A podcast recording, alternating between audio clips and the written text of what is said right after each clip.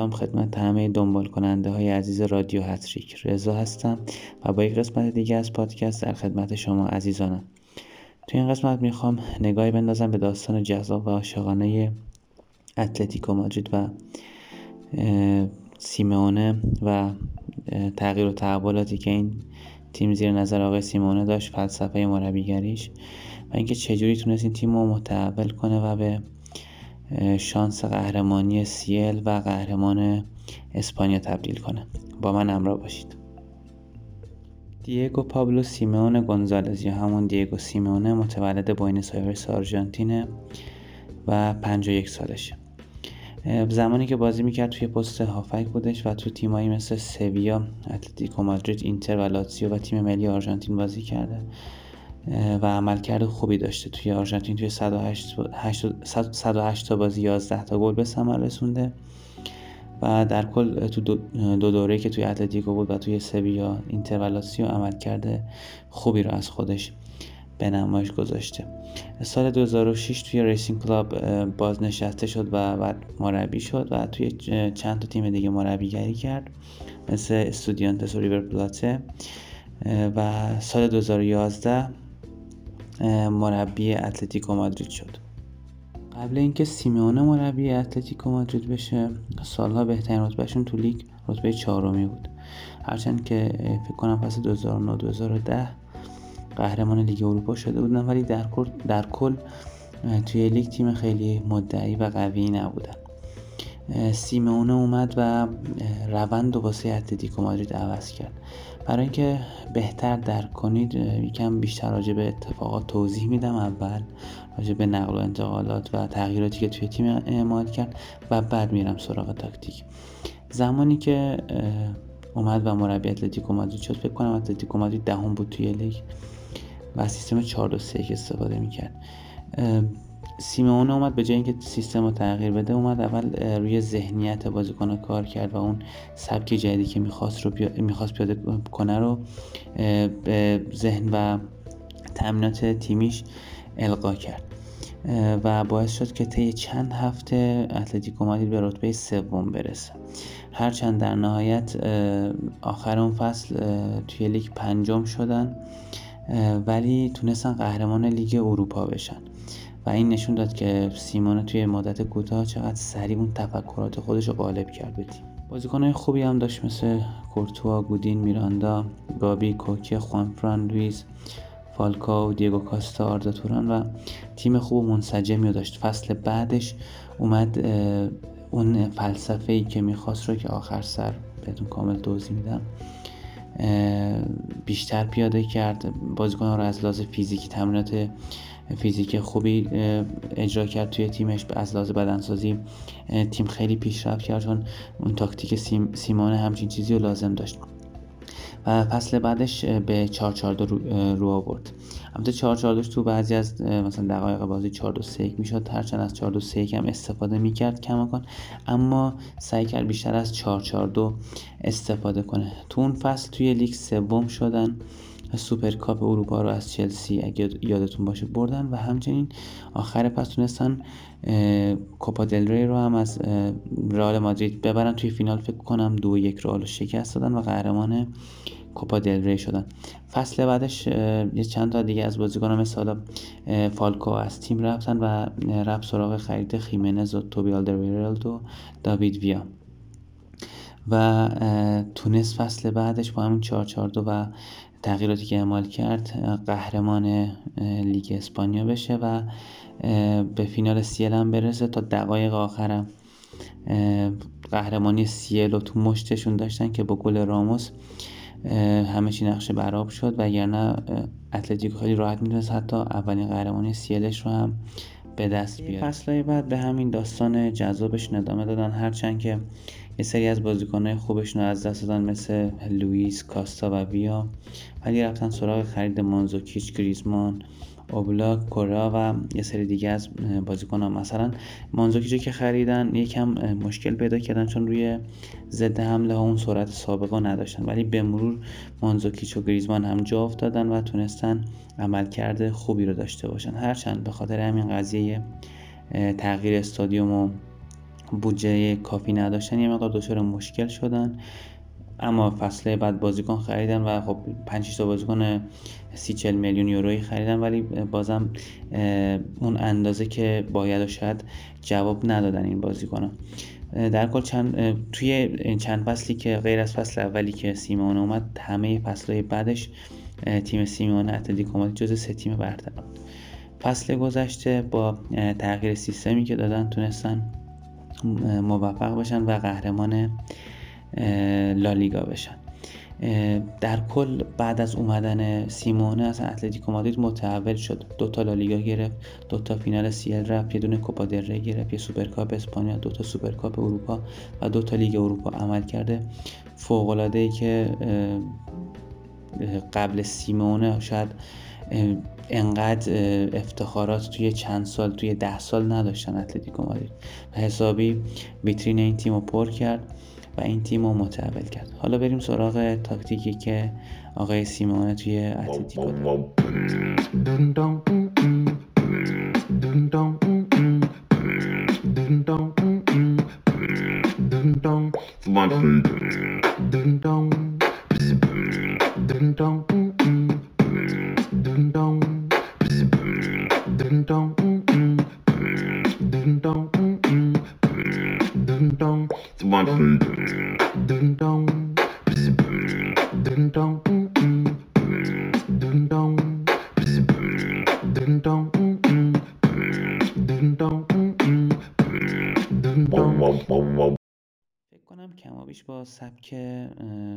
با فلسفه اتلتیکو مادرید و سیمونه و سبک بازی این تیم آشنایی دارید چون چند سال بالاخره مربی این تیم همه قشنگ بازی اتلتیکو مادرید رو دیدیم و خب خیلی هم پیچیده نیستش.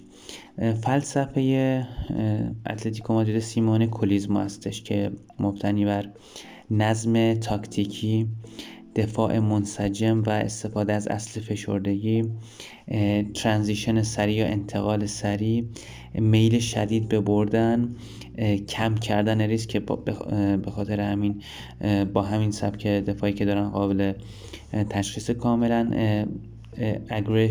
aggressive بودن و تلاش زیاد که مبتنی بر منتج به همون میل شدید به بردن میشه.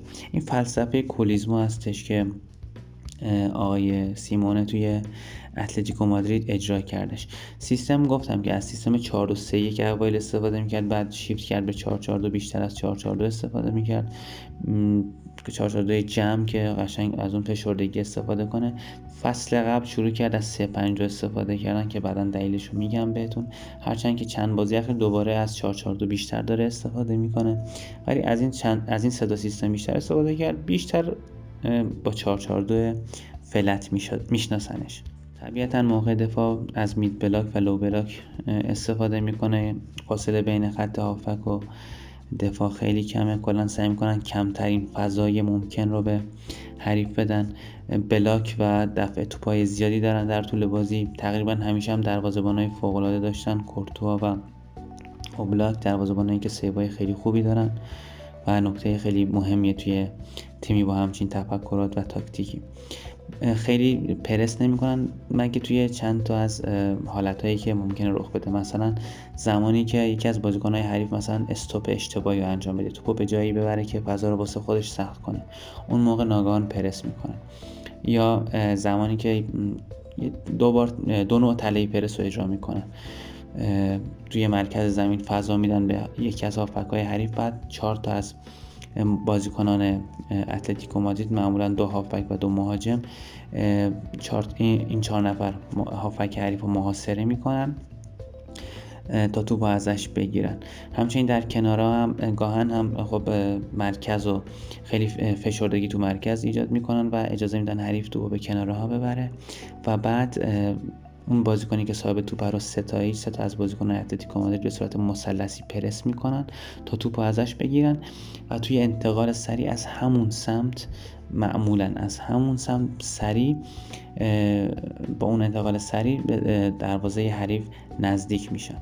برای حمله که گفتم از ضد حمله های سریع و سرعتی استفاده می‌کنن.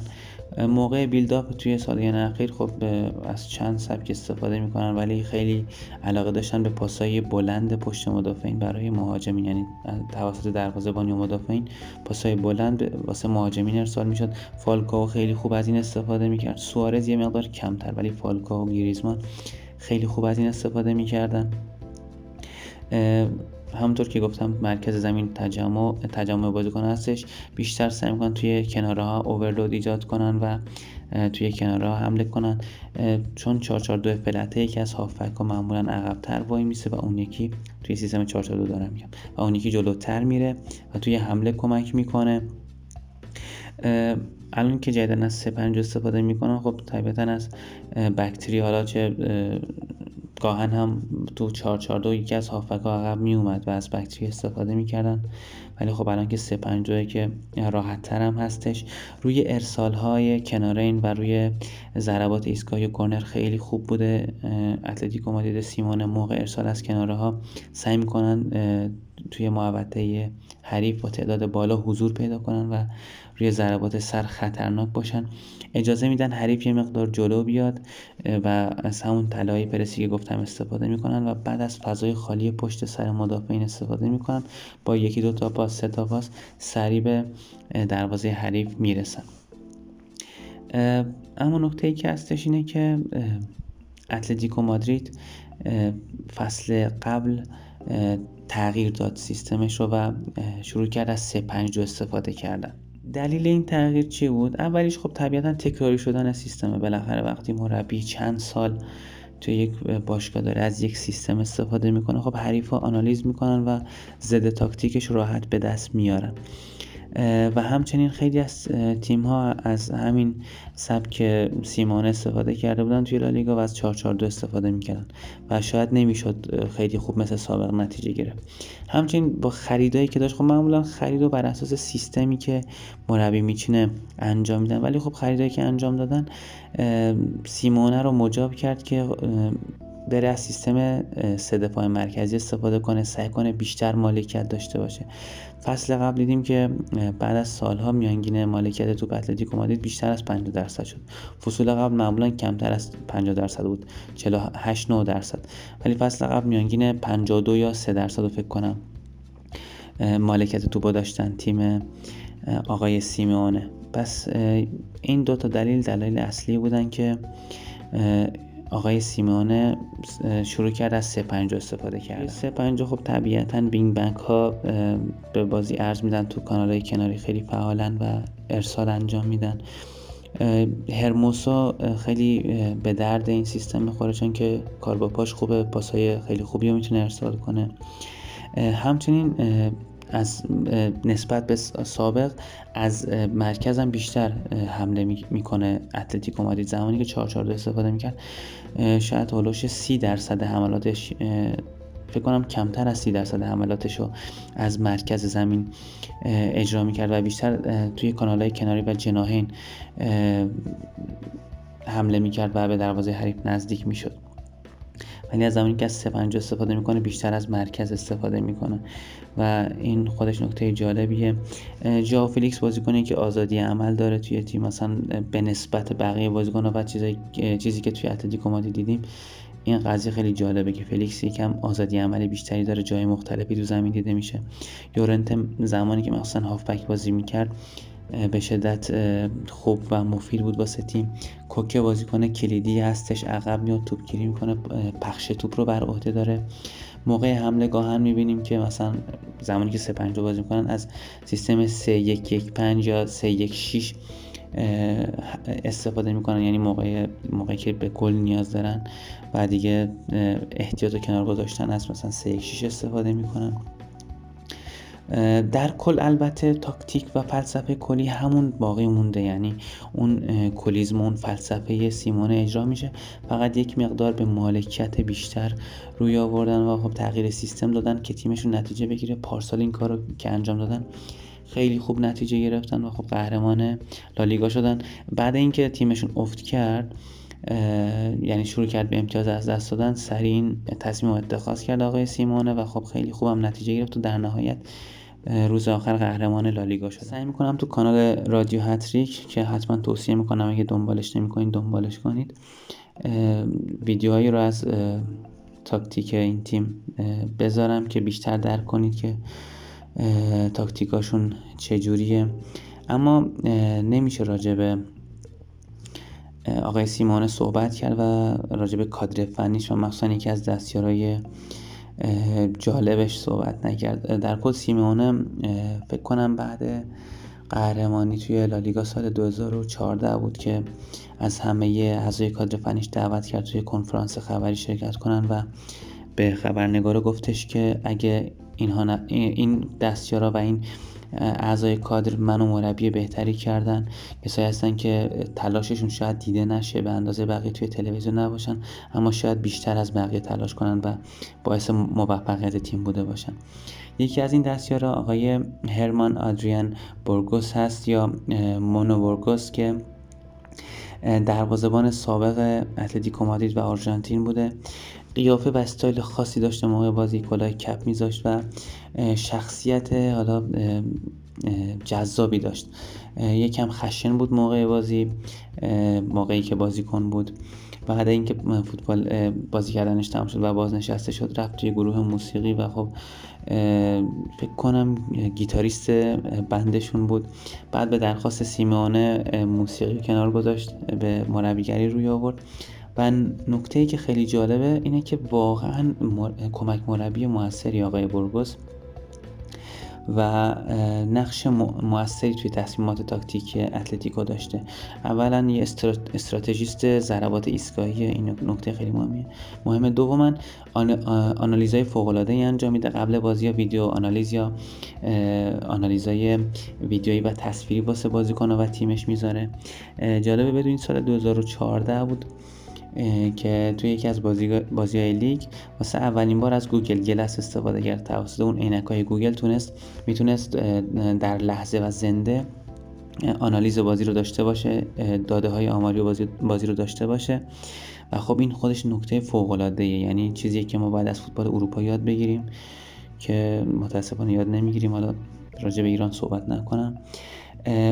فقط خواستم به این اشاره کنم که هر مربی خوبی قطعا به دستیار خوبی نیاز داره. چون مربیگری یه چیزی مخصوصا تو تیم‌های بزرگ دنیا خیلی خیلی سخته خیلی سنگینه و حتما باید کادر خوبی داشته باشن مربیا و آقای سیمون هم از این اما مستثنا نیست و کادر فوق ای در کنار خودش طی این سالها داشته.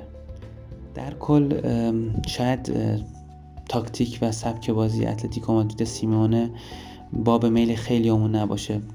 برای مثال خود من خیلی خیلی خوشم نمیاد راستشو بخواید.